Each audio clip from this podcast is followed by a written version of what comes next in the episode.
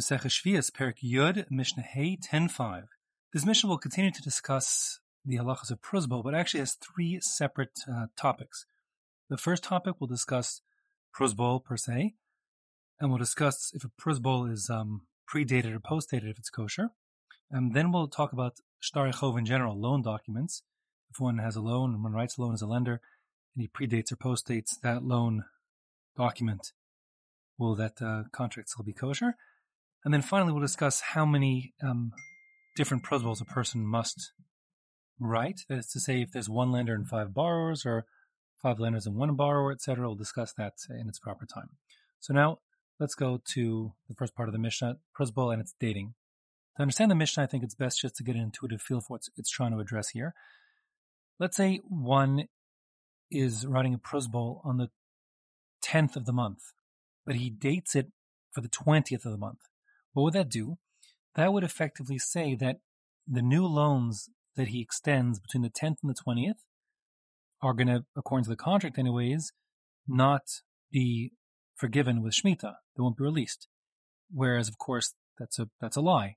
Since the contract was written on the 10th, the loans he extends after the 10th really shouldn't, should be released, um, with Shemitah. With, so therefore, when one post dates uh, pruzbul on the 10th, writes it dating at the 20th.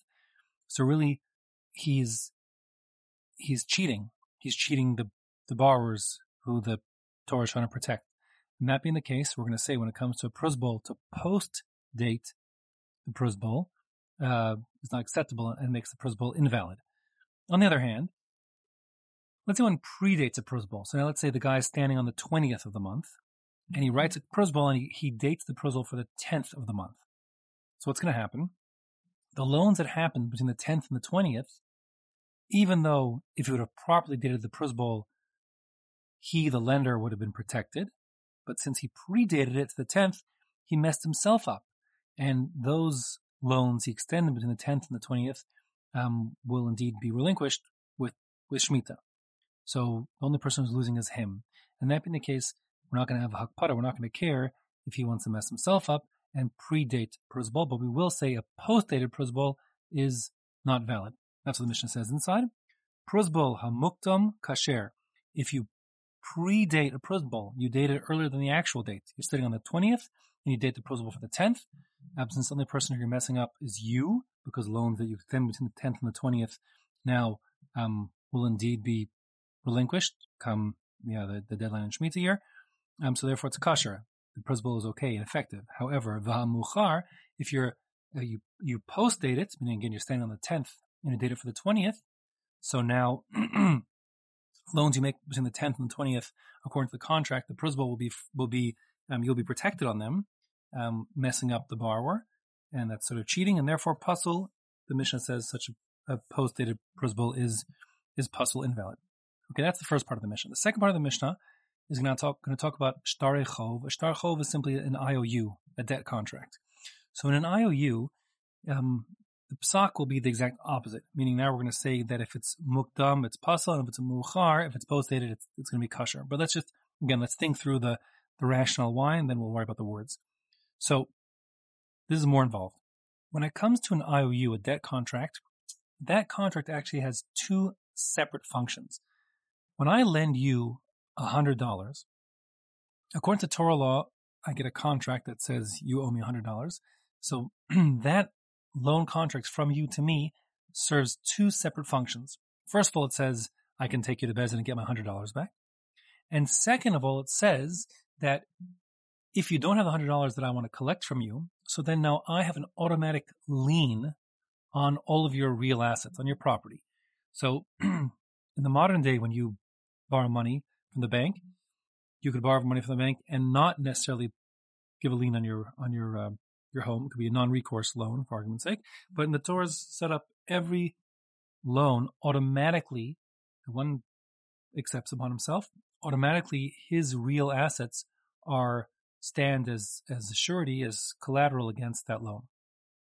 So that'll mean if I lend you money, the hundred dollars, when I come to collect it from you next year, if you don't have the money, I can automatically essentially, you know, take the money out of your real estate. I can force you to sell your house or whatever your uh, your apartment, and and then I'll get paid back, like the bank that does the mortgage.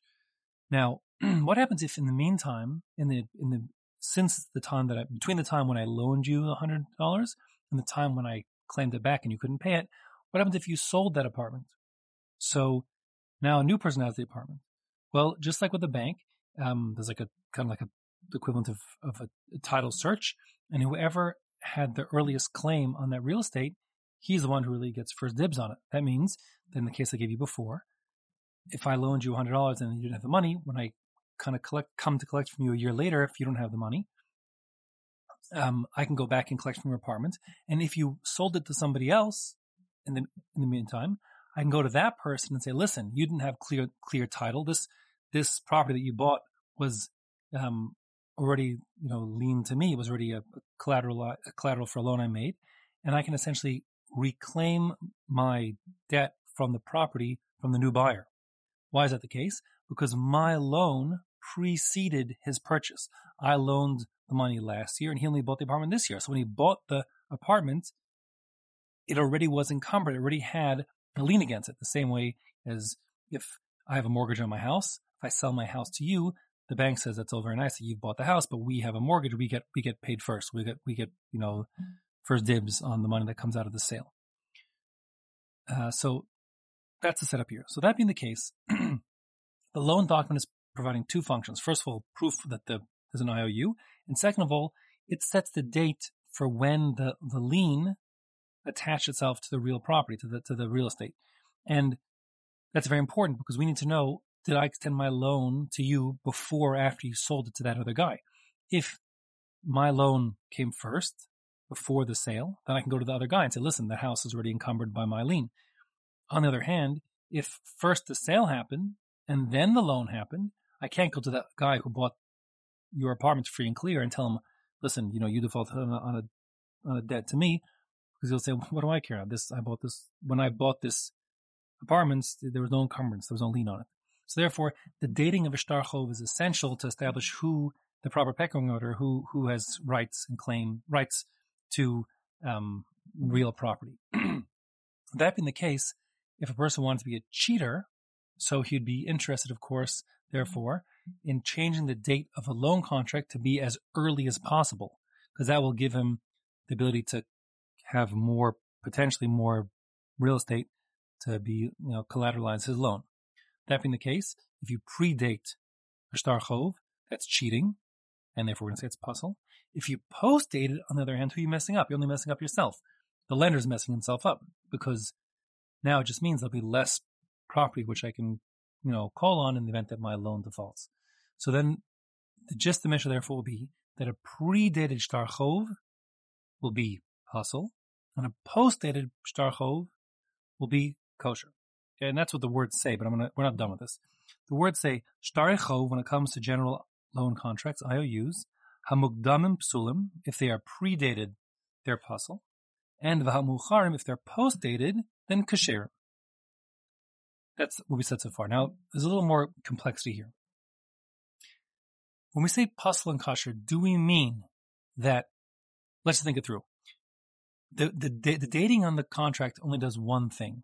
It allows, the, it solves the question of who has first dibs on the equity in this real estate.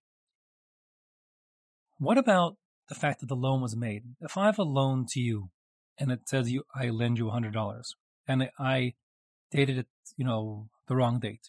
But it's a legitimate loan, money traded hands, you signed, I signed, in the case of Jewish shtars, actually, the witnesses signed. So the loan really happened. Okay. The problem is loan just, the contract has a technical problem, which is was predated. So that should, the question is, should that make the whole document garbage and useless?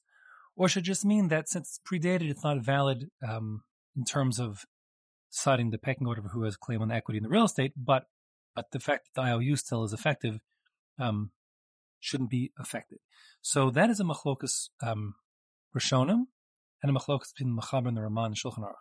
So according to Rashi and the Rambam, Mechaber, all that the predated shtar chov, the predated loan contract, um, is pasul for is pasul. It's it's invalid with respect to um, using as a tool to collect on other real estate that's you know passed out of the hand of the original borrower.